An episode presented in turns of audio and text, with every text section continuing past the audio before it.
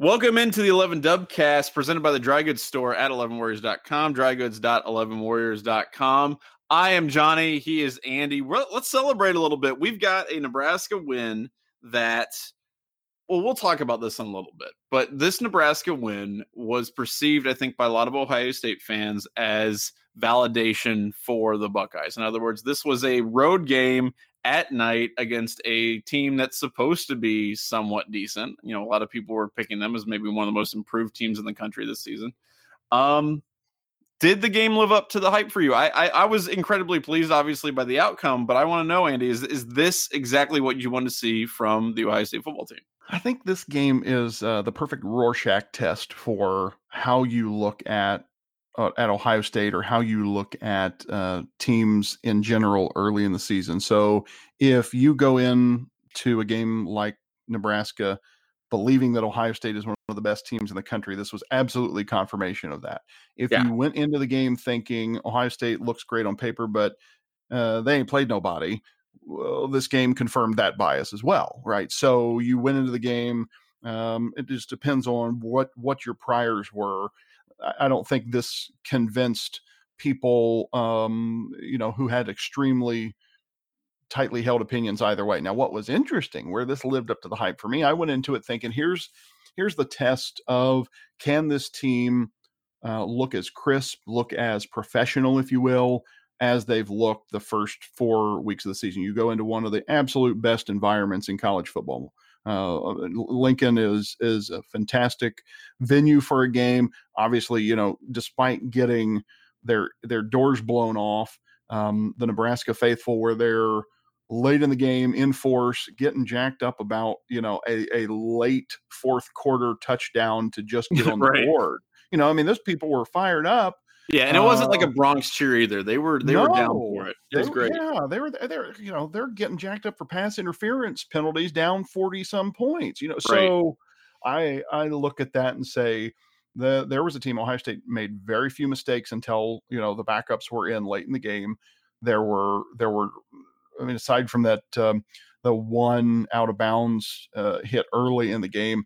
There were there were what none or very few stupid mistakes. Uh, so I, I love that because it's a tough environment to be in. You know, everybody talks about a hostile environment, but you could just hear even you know how many ever hundred miles away through the television uh, just what energy was in that. So I, I was pretty pleased with the game. I love these primetime matchups. I wish Nebraska was better, you know, so I have uh, nothing but love for Nebraska as, a, as an institution, as a team, one of the all time great programs in college football history. I wish they were better. I think they will be. I think Frost's probably the right guy to put something together there, but they're getting farther and farther away from the national relevance that you expect from a program like Nebraska.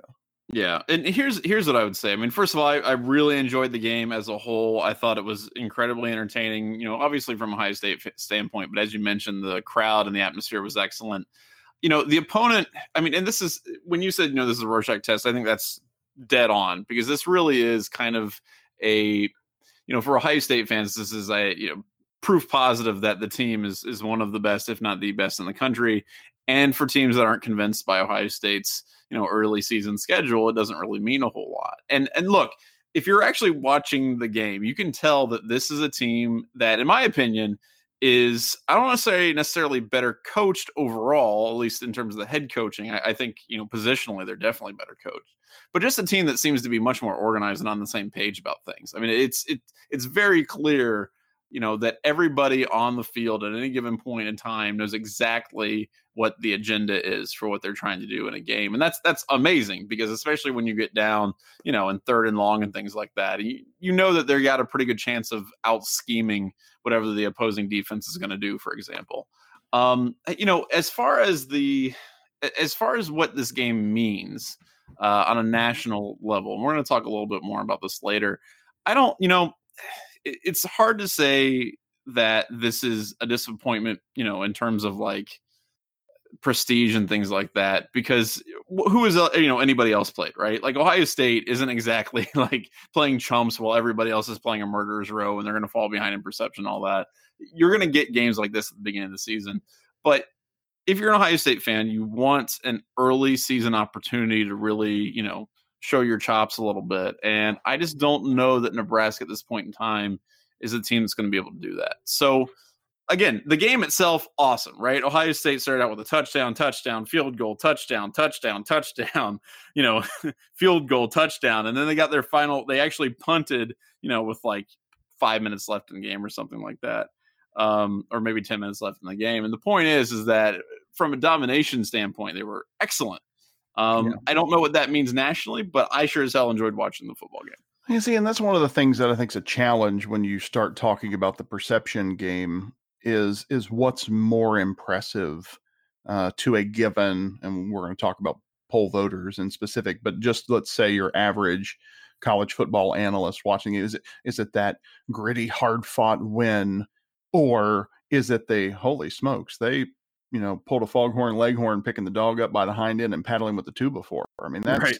that, that's what we saw last night and uh or, or so that's you know you look at the different ways you slice it, it's it, it's a good question. It's a good discussion. Every every voter, every viewer has their own preference there. But the thing I liked about it, it was an exciting game early on.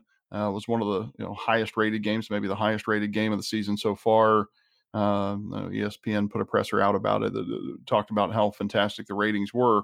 So you look and say a lot of people saw it. It's one of the things I love about the night games sure. when you're trying to you know in this era where style points matter and you you're you're dealing with subjective humans here later in the year deciding who gets to play for the, the big trophy at the end of the year uh, getting getting your brand of football uh, on the air at a prime viewing slot and having people like Kirk Herbstreit and Rece Davis and Joel Klatt talk about this is the best team in America or or one of the top four that that can't that can't hurt later on down the line when it actually right. matters.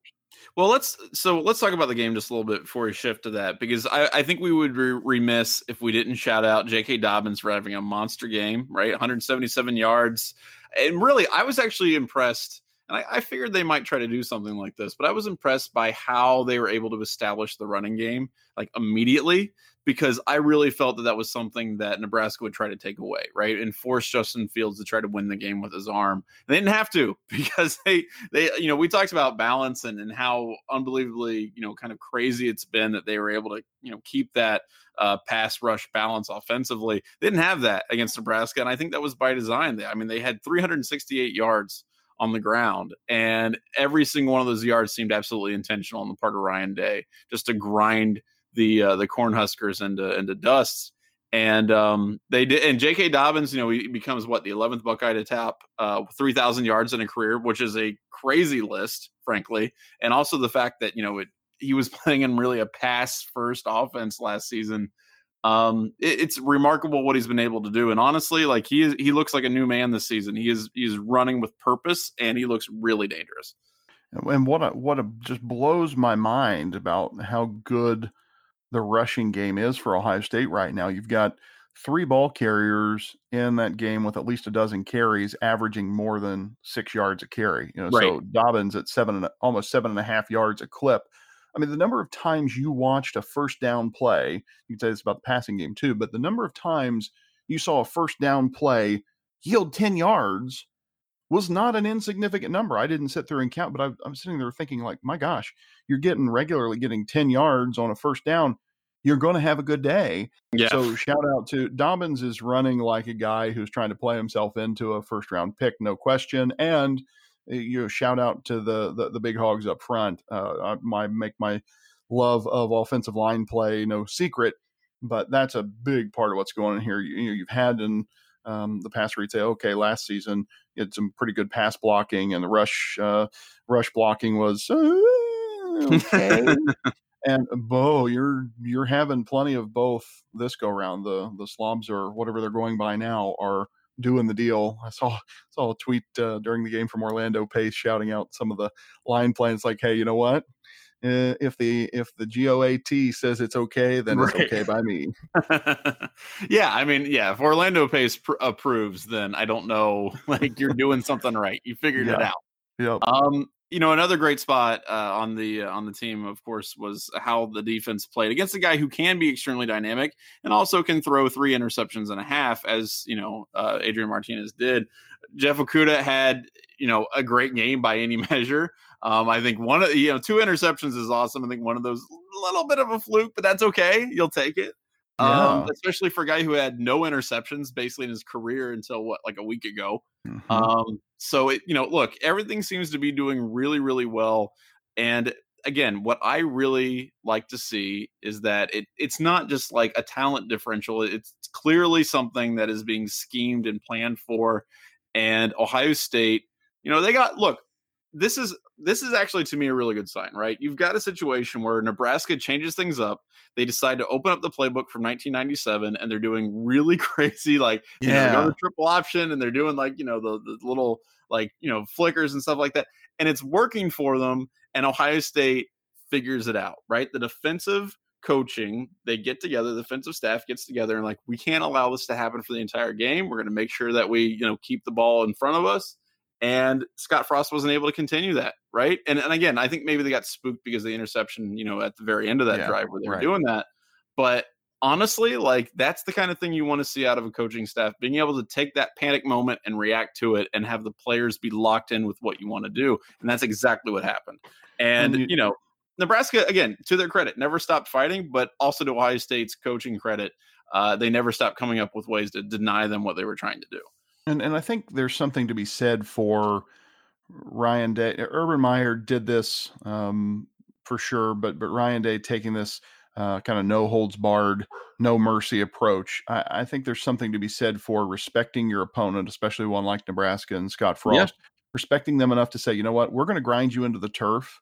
Um, yes, we're up by 30 some points, but we're going to keep playing the way we play um, be, because that that you know what that's what you should do. I I love so I'll pledge my undying fealty to the distinguished senator from Youngstown. However, comma, um, I the, the the times that you let a team hang around, you know, it's out of this kind of gentleman's agreement of not running up the score. those days right. those days are long since past, and I think you know you've got the horses to continue playing ball. So the thing I liked about what you were talking about there with uh, some of the the creative offensive play calling, it's a good reminder that Frost is one of the better offensive coordinators in recent memory. Right. Um, you know his his time in Oregon was was pretty successful. He knows knows what he's doing there. Um, and and one of the reasons I think Nebraska can be good again is because he he has that ability flip side of that being that you know players make plays. Jeff Okudah coming up with that pick at the end of that drive that it looked like, hey man, Nebraska's making some stuff happen. It was a little that, that was the one I think that was a, the little fluky interception. But hey, you know what? My guy makes a play and it's a different ball game. You, know, you you, you end that drive, uh, right. you take the momentum firmly away from anything Nebraska had going, and it turns into points off turnovers for Ohio State and totally changes the complexion of the game. I'd say this. Speaking of Jeff Okudah, I mean that's my MVP of the game right there. Um, that guy was fantastic. I went into it thinking it, it would be Chase Young and two two sack day again, and Young was absolutely playing lights out again. But Okudah, man, he's another guy that's playing himself into uh, a, a, nifty paycheck when it comes time to play on Sundays. Yeah, no kidding. I mean, it was it, it's really cool to see some of these players who, you know, maybe didn't have the same kind of publicity or maybe were considered to be I don't want to say Okudah was a disappointment necessarily. He was definitely had the talent and the skills and all that, but just maybe underachieved in terms of the huge lofty expectations that we have for certain positions, especially cornerback. Um, and then producing in that way, I think is just really, really fun to watch. So Ohio State wins incredibly convincingly. The road game at night doesn't phase them, do a great job. And then the polls come out. And the polls are something that, you know, it's interesting because even in an era where like, you know, none of these polls matter, honestly. The only thing that matters is the opinion of the playoff committee, right? Like who cares what the coaches poll says at any point in time in the season, frankly. But the amount of angst that uh, we still have in general about these polls just blows my mind. And earlier today, right, you know, people were getting all on Heather Dinich for putting out some power, you know, poll ranking where she ranked basically every SEC team above Ohio State. Right. And A, a Heather, De- as dumb as that was, I'm not saying that wasn't dumb. She was like she ranked him six or seven or something like that. Six. Yeah, sick, stupid, but also completely irrelevant. And and so I just think it's really like amazing to me that we are still so wrapped up and so worried about what some of these polls say. Look, Ohio State is fourth in the AP poll, they're fifth in the coaches poll. That's fine, right? As long as they don't lose a stupid game, they're good to go, right? Like at the end of the season, if they're sitting at the top of the Big Ten standings and they didn't lose a, they didn't drop a dumb game like Iowa or Purdue, right? They can even probably afford one loss to a really good opponent, um, as long as they rebound from it.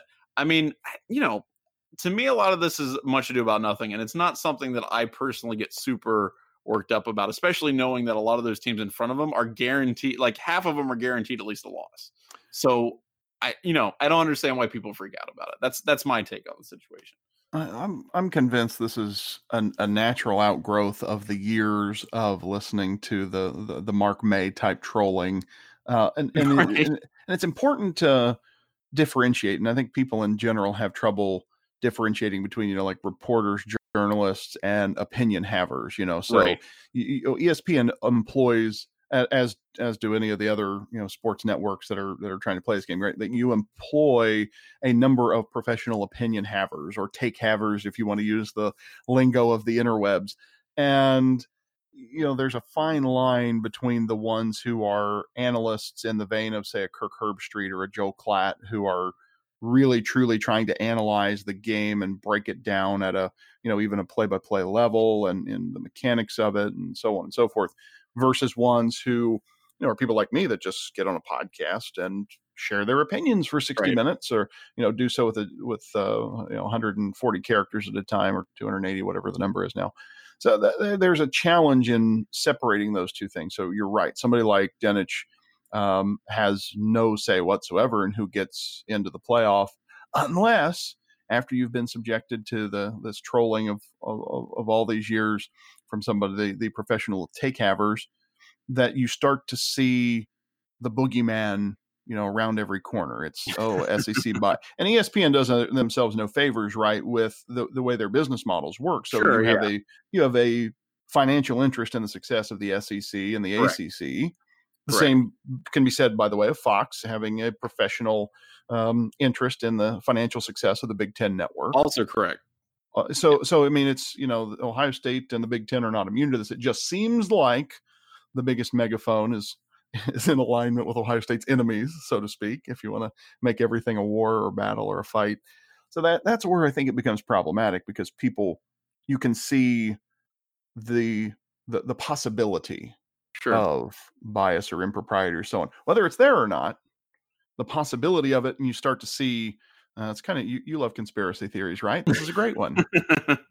well, there's there's there's all kinds of there's all kinds of ways you could see conspiracy and malfeasance and so on. So somebody like Dinich, she's influencing the voters, or she, you know, if, if, these committee members listen to these talking heads, oh my gosh, aren't they going to be biased yeah, by what they heard early in the season. Yeah, no, they probably. Here's, here's my only the only conspiracy theory, the only college football conspiracy theory that I will continue to espouse is that I think half of the bowls are just for laundering money. But oh, that's oh, sure. that's, yeah. That's a separate that's, that's a separate conspiracy theory, is it? That's a real thing. I feel like it actually, like honestly, like I know it's supposed to be tongue in cheek. I genuinely kind of think that, but anyway, we'll get to that at a later date. Yeah. Um, but uh, here's what I'll say about uh, the pollsters and the polling and things like that in general. Um, first of all, it's it's super fluid, and then a lot of it really is, you know, it's it's who you personally kind of glom onto. I think a lot of it just at the beginning of the season. There's so much inertia that teams get, earned or unearned, from all these preseason polls and all this hype that we do going into the first two or three weeks of the season, where teams don't play anybody. Like, there's no right. real way to evaluate these teams after playing crappy, you know, you know, I think this isn't at the beginning of the season. I was actually looking at Alabama's schedule today. Uh, they mm-hmm. play West Chester University, which is not something I thought existed, and also, right. also like a small like you know municipality in southwestern Ohio. I was like, oh, that's interesting. The, the fighting John Boehners are going to get to play Alabama this year. That's good. I'm proud of them. Uh, so I just, it's one of those things where I'm like, I don't, I understand why people would get upset if they believe that there's bias involved, but I also need people to understand that our personal desire and need to have this like preseason top 10 poll and like we got to make sure the polling gets out a certain you know day in august because everybody wants to schedule this stuff because that's what the you know that's what the media dictates and that's what the people who are reading it want our desire to have all of this college football coverage year round is what leads to us creating narratives before the season starts so i would yeah. like to see i would like to see these polls not come out until October. I think that's the smart thing to do. I think most people, when you ask them who are college fans, would agree with that because they know that there's really hard to establish who's the best and who isn't at you know the very beginning of the season. But because of how we consume information about football, because we want it 24 7, 365, we're going to get that. So unless people all of a sudden say, "Nah, I'm good. I don't need I don't need all this preview stuff in August," we're going to have this and we're going to have to deal with this situation. So again, it's dumb, but it's kind of a product of of how we consume college football. And it's, you know, to me I'm not too worried about it. And I understand why people would be pissed if they see like Alabama, right, who terrible schedule so far, or Clemson, who did not look good against North Carolina. And, and frankly, you know, if Mack Brown calls a non stupid play in the two point oh conversion, gosh. right, like might have actually won that game against Clemson. So, you know, I understand you see that and you go, well, that's stupid that Ohio State would be considered fourth. But also understand that Ohio State got a number of first place votes, including that of Rece Davis, right, in the AP poll. Um, they're not being ignored. They're still ranked fourth in the country, which is still a playoff position right now. You know, again, not that that's actually taken consideration by the playoff committee, but regardless, it's this is not a situation where Ohio State has this amazing team that's just being overlooked. They're not UCF, okay? And that's and, and if you and that's the other thing that pisses me off because Ohio State fans will go like, "Yeah, man, Ohio State's being disrespected." And there'll be some, you know, non-power 5 team that's kicking ass and like, you know, is rated 10th and undefeated at the end of the season and people turn their noses up at them and go, "Nah, you don't deserve it." Yeah. Sorry, you play a real schedule. And it's just it's it's all silly and ridiculous. But look, Ohio State's in a good position right now. I think they'll be fine. Just win out, you're good. That's the that's the kicker is, you know, you you win the games that are in front of you. That's the the big problem Ohio State's had for two years running, right? Is you lost the one game right you couldn't lose. So if Clemson, as an example, loses to North Carolina in week five, which they were, you know, one stupid two point conversion play away from doing, right?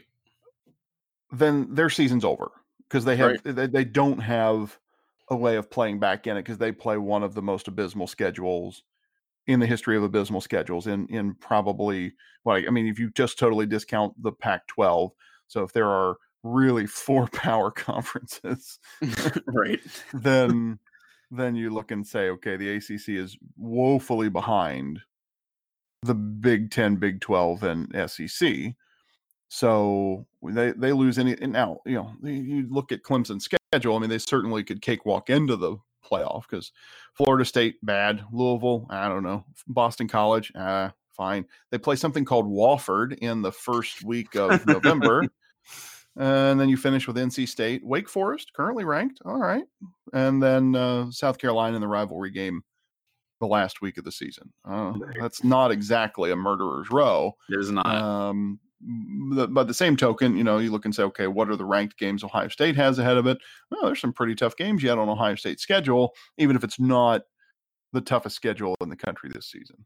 Right. And and again, you win those games, you're good to go. And and like I know I know it's frustrating to see teams that don't have that schedule and haven't played the same schedule Ohio State has, which I mean Ohio State, I mean, look, I think the teams that they've played are uh, better than what most people would assume, but they're still not that much better. right. You know, like they're not they're not you know, they're not all complete cupcakes, but they're also they're not cracking the top 25 probably too, you know, relatively soon here. So I just I think you know people probably need to keep that in mind. You've got Michigan State coming up with for example, which you know breath you know take a deep breath and and you know of relief here because they did crack the top 25 on both polls um, but you know, I was, I was, fixing to be upset about that. You know, it, it, the little part of me that isn't irrational get mad about polls.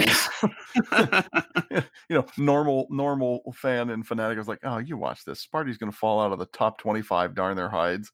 But that's uh, the thing, though, uh. because if Ohio State beats them, they're out of the top twenty-five anyway. So, like, It's six to one Does half it- the other. Does it does look, it matter? no, either either they weren't in the top 25 this week, right? And you know, Ohio State doesn't play a ranked opponent, or they immediately get dropped once Ohio State wins. The alternative, of course, is Ohio State losing to validate Michigan State's position, but that'd be stupid. We don't want that. That's terrible. yeah, yeah. so to good. me, that just illustrates the ridiculousness of all of this. I'm excited for the game. Um, I've got tickets. It's going to be a beautiful Saturday. Apparently, it's going to be, I guess, like 60 and sunny and crisp, and actually like fall, as opposed to like the you know Satan's butthole that it's been for the past three weeks.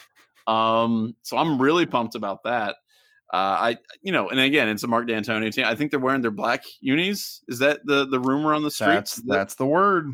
yeah, that's the you know. So the the word on the streets, we got the the black unis are coming out. That's gonna be fun. It's gonna be dark out. I just you know that's fun. That's fun for me. And by the way, real quick, we- we'll get into Michigan State a little towards the end here. How do you feel about those uniforms? Is that your is that your your deal? Because You know, Bo, I want to tell you something. Previous co-host Bo hated them. Absolutely hated them. Oh, I, no, they turned out much better than I expected. I think when it was like the, the, the season that how many years ago was that? Now that they rolled that. Has that been four years ago? It's been a while.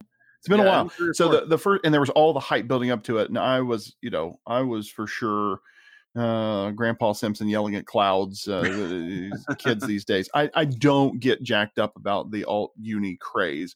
Sure. Uh, I will say Ohio State has cranked out some some pretty decent ones over the years, but I go back to those 2014 playoff kits uh, with the gray stripes and Still the you know, the- yeah.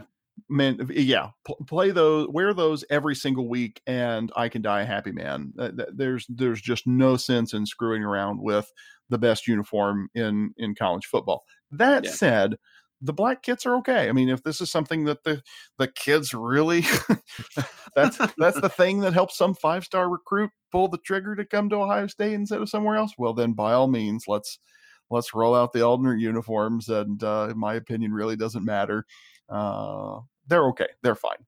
I look, I have no problem with alt unis provided that they're good, right? Like Ohio State, as you mentioned, has had some great alternate uniforms, and I think you know, especially I really like the you know like the the Chick Harley kind of throwbacks, right, which were badass. I love those. Um, I they did some other things earlier on. The cocaine whites are like ridiculous. The cocaine Um, whites were were my fit. And and see, there's one where I'm like, I I struggle to call those a true alternate uniform. In That's that fair. That's fair. It's an all it, you know, it's an all white road uniform, but right. extremely well done. And sometimes I think doing something like that that is it's it's subtly different in that you're not just completely throwing it out and doing the Oregon thing or the Michigan State ones where it looked like they were giant highlighters gone horribly wrong. You, you know, you're still staying true to your your brand, so to speak. Mhm. I don't know that Ohio State's really had a bad alt uni. Like I don't know that they had they've had something that I was like, okay, fine. Uh, th- We don't have to see those again. But I don't know that there were any that just made me irrationally angry with how bad they were. Yeah. I I mean, yeah, that, that's the thing. I mean, it does feel sometimes that you're just you're kind of waiting for something to drop, and you're like, oh god, this is gonna be, you know, like, I don't I don't want to watch a, a three and a half hour thing with this. Um, but I like look, I like the black ones. I like the black ones. I thought when they brought them out against Penn State, and again, because Penn State does the whiteout, right? Yep. You know, so it's good to have a counter to that. I enjoy the fact because I went to the very first one against Penn State where they were wearing the black uniforms, and I was wearing uh, my black Ohio State hoodie, and I'm like, man, because one of the things about Ohio State, look, one of the things about Ohio State fans is it's like herding cats. Trying to get anybody to do anything in mass is just a hopeless exercise in futility 90% of the time. Uh, but that uniform, that that uniform and the the ass that it did for Ohio Stadium, that stadium was blacked out. Everybody was in black, and it was sick. It was freaking awesome. And they did it again the next time they did it, and it was awesome again. And Yeah. so I'm a huge fan of that. I think it's great. I love when people are all kind of getting together and doing that type of thing. Um, I'm excited for the Michigan State game. I, I don't know if that's going to be like an official going with blackout, but if you're wearing the uniforms, you might as well. Um, yeah, it's going to be fun. I'm absolutely excited. because in a night game too, you know, Yeah. that's that, that that works. I mean, the whiteout Right. works for Penn State, especially at night. You got the lights; it's all sparkly, and you know the same thing with the blackout. I mean, the pictures that came out of uh, the stadium, the, the that game. I mean, they were just really. You do it at you know a noon game; it's uh, not quite as impactful, but primetime game. around the stadium's dark. Oh, it's great. I think it's uh, pretty cool. By the way, hats off to Nebraska again. That uh, thing they do where uh, with the red and the lights and so on was pretty was pretty suave. Oh yeah, that was. It was, it was a shame they were getting their tails kicked, you know, when it happened. And of course, the team they're playing also wears scarlet, but you know, it's neither here nor there. Yeah, no, I mean, from our beat writers, you know, who were obviously in the stadium, they were they were saying it was just a really cool atmosphere, and you know, what they did, you know, with the cell phones and the lights and everything. I mean, they said it was really awesome in person. Which, again, I want to see Ohio State do more of that kind of thing. It's just really hard to get Ohio State fans all on the same page with that kind of stuff. Um, so we'll talk a little bit about the Michigan State game before we get out of here. We'll give us your uh, predictions, uh, rather vice versa. We'll give you our predictions, which of course will be dead on um, as they always are. Always. But before we do that, uh, we want to remind you check out the dry goods store at drygoods.11warriors.com, shirts, hats, stickers, and more. Drygoods.11warriors.com. Let's do Ask Us Anything. Hooray! It is time to ask and answer questions from you. You can do that by sending us questions to dubcast at 11warriors.com or at 11dubcast on Twitter. Let's start off with our good friend Suncard. Uh, Suncard wants to know are you still recording on Mondays? Yes, but not today. but not today. That's one of his questions. That's actually less important. The second question that he wants to know, and this goes back to our conversation we just had Do you think Ohio State will ever elect to wear white as the home team? Do you think the game will ever be played? I assume the game in capital letters, even though we didn't do that, will ever be mm-hmm. uh, played with solid on solid. I think they should. I think they 100% should do that. I think that would be sick. Um, I don't know why they don't do that. I under like I understand like logistically maybe, but I think that would just be an awesome, awesome thing to see. I would love that. Instead of an yeah, alternate I'm, uniform for the Michigan game, just wear home and home. That'd be sick. I love it. Hundred percent on board with that. I don't I don't know that I see them ever wearing the whites at home. Probably not. No. That part of the question is probably a, to quote Randy Jackson, it's a no for me, dog. But absolutely would love to see both teams in the game wear the home kits because again, you know, given the devil its due, the the team up north has a a pretty fine set of threads as far as iconic college football uniforms go. Uh, kind of irks me in a way that they have nice uniforms and a nice fight song because I want nothing but bad things for them. But well, they also have yeah. a terrible team right now, so it doesn't. You know. Yeah, yeah. So I guess you know, karma, home home on home. Sign me up. Yeah, no, I'm I'm down for that too. And you know, look, a lot of people want to see that iconic they, they want everything to kind of stay the same, right? Especially when it comes to the uh, the rivalry games and whatnot. And I understand that. Um, you don't want to fall into the trap of getting too cute and you know having a Michigan State moment where you you know let's put lime green on our uniform. This sounds like a good idea. You know you don't want to you don't want to get too goofy with it. But I think the home and home unis would be really sweet. Solid color on solid color, I think would be a move at some point. Uh, this next one's from Alvin. He asked us last week. He wanted to know what is the team's weakness, and he wants to know the same thing this week. If something has changed after the Nebraska game, or do we uh, do we feel less uh, trepidatious, I guess, about some of those potential weaknesses that we saw?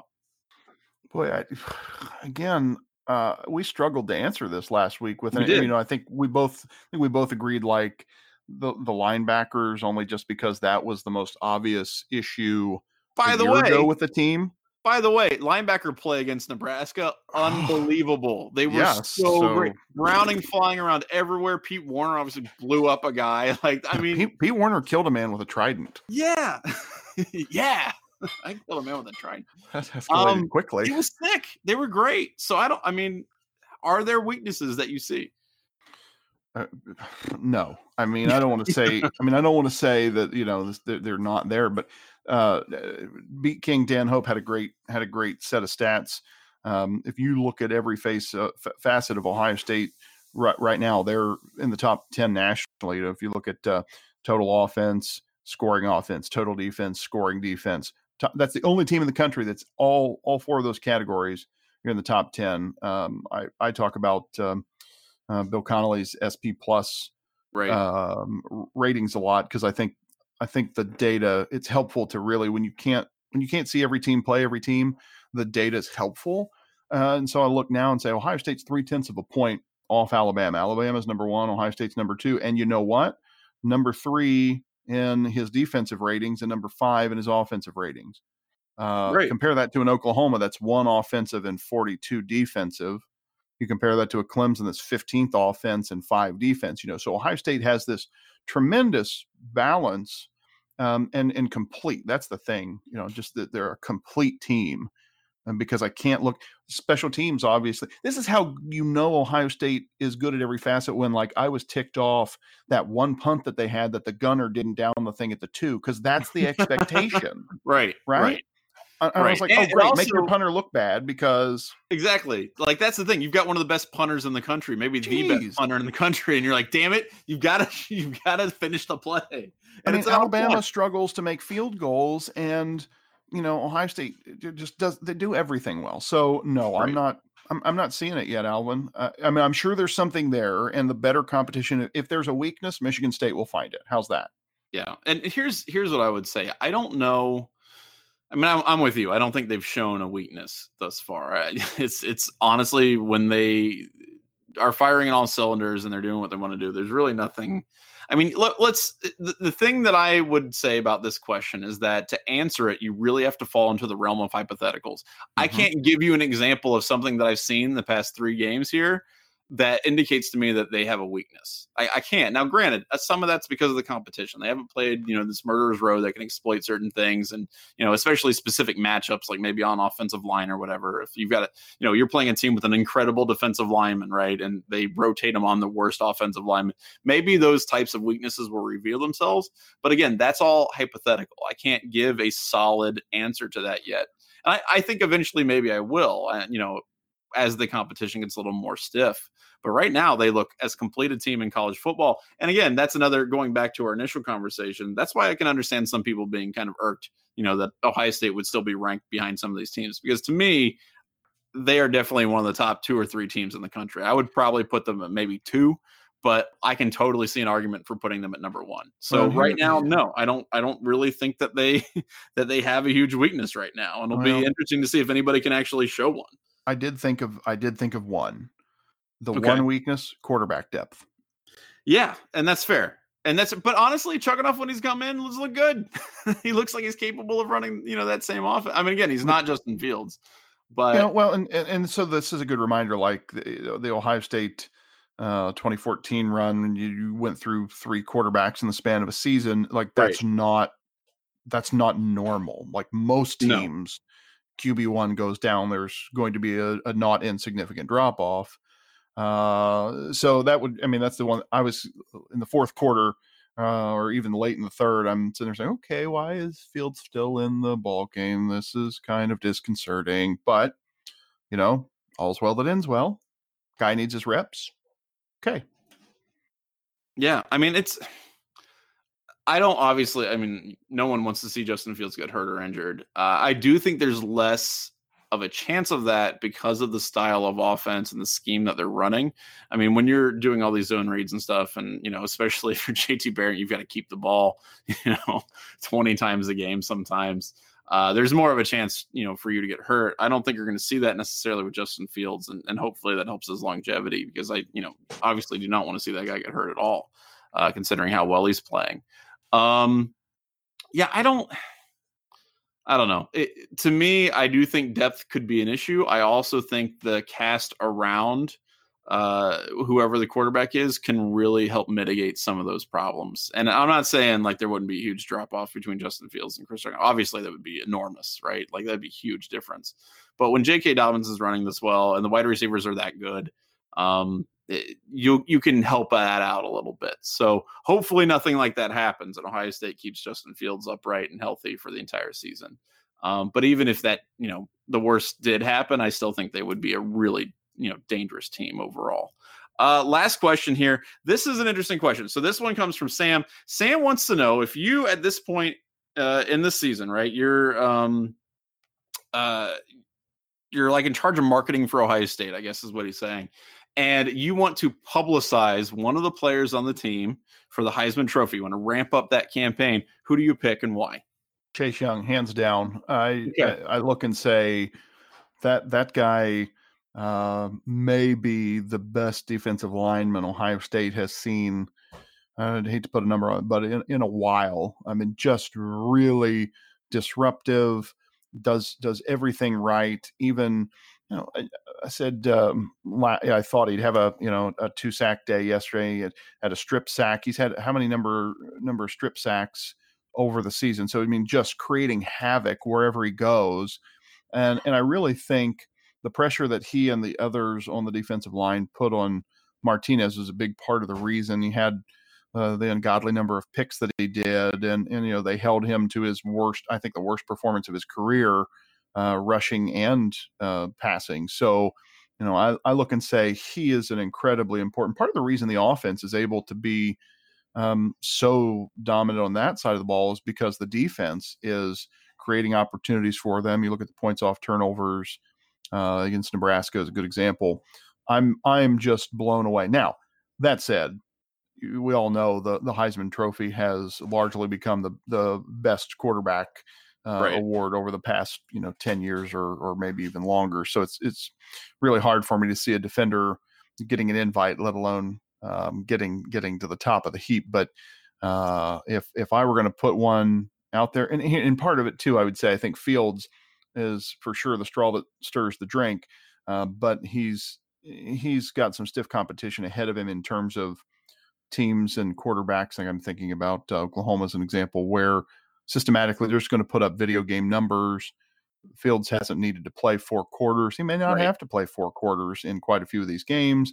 And because of the depth situation, I don't think they're just going to throw him to the wolves. So I don't know. If it wasn't Young, maybe Dobbins. Dobbins pretty good.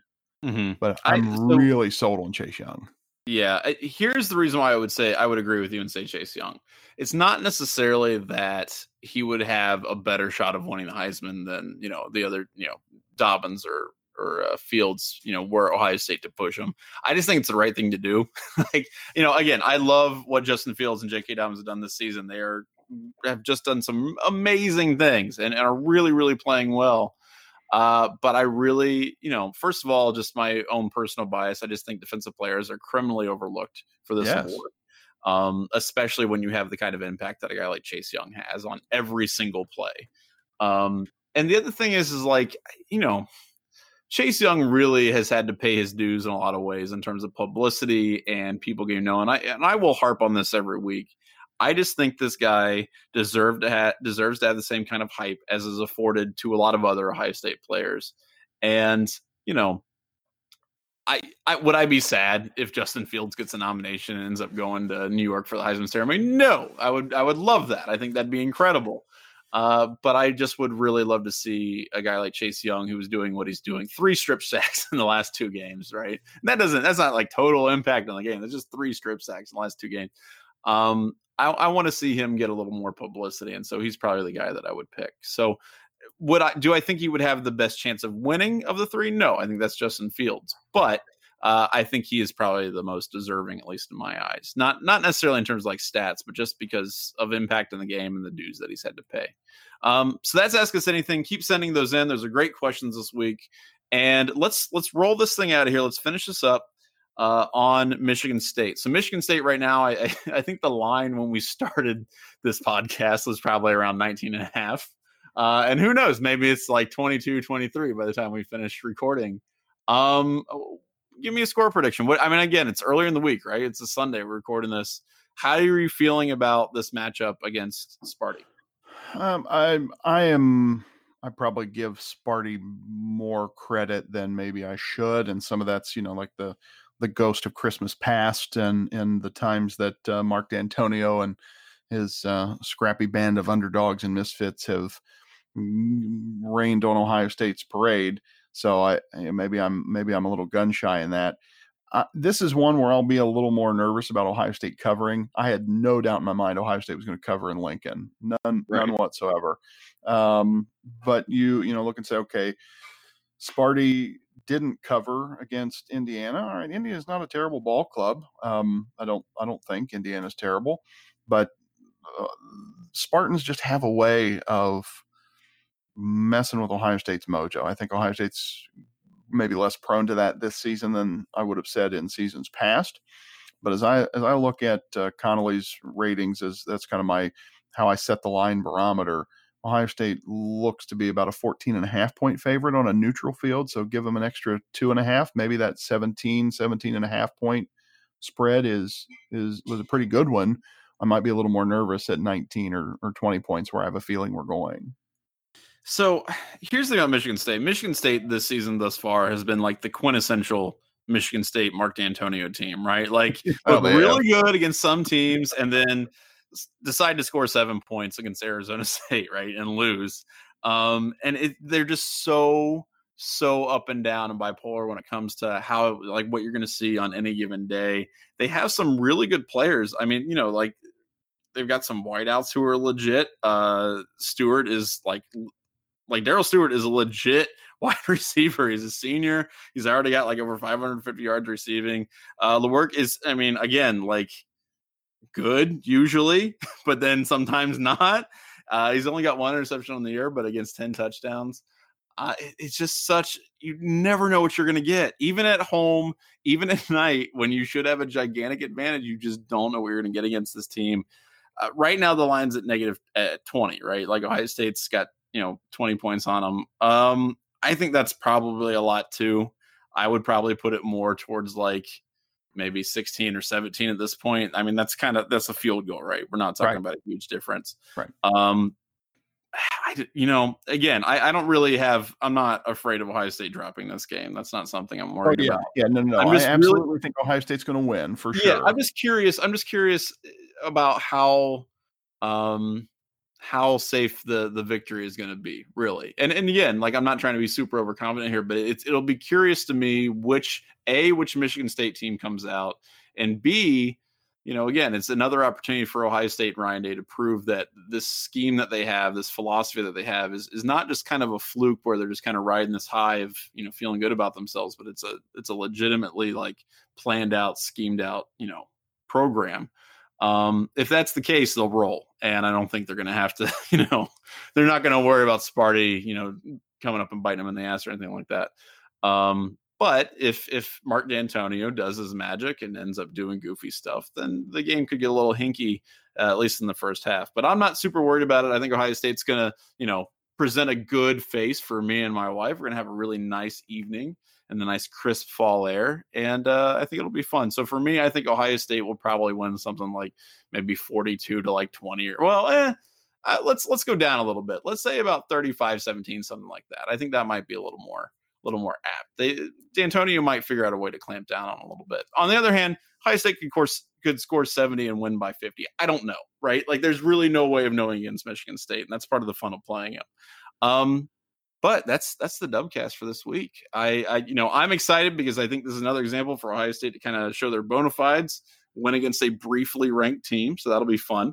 Uh, and when that happens, we'll be back after that to to break it all down. So thanks for listening. And, and Andy, I look forward to talking to you next week. Have a great one, Johnny. See you then.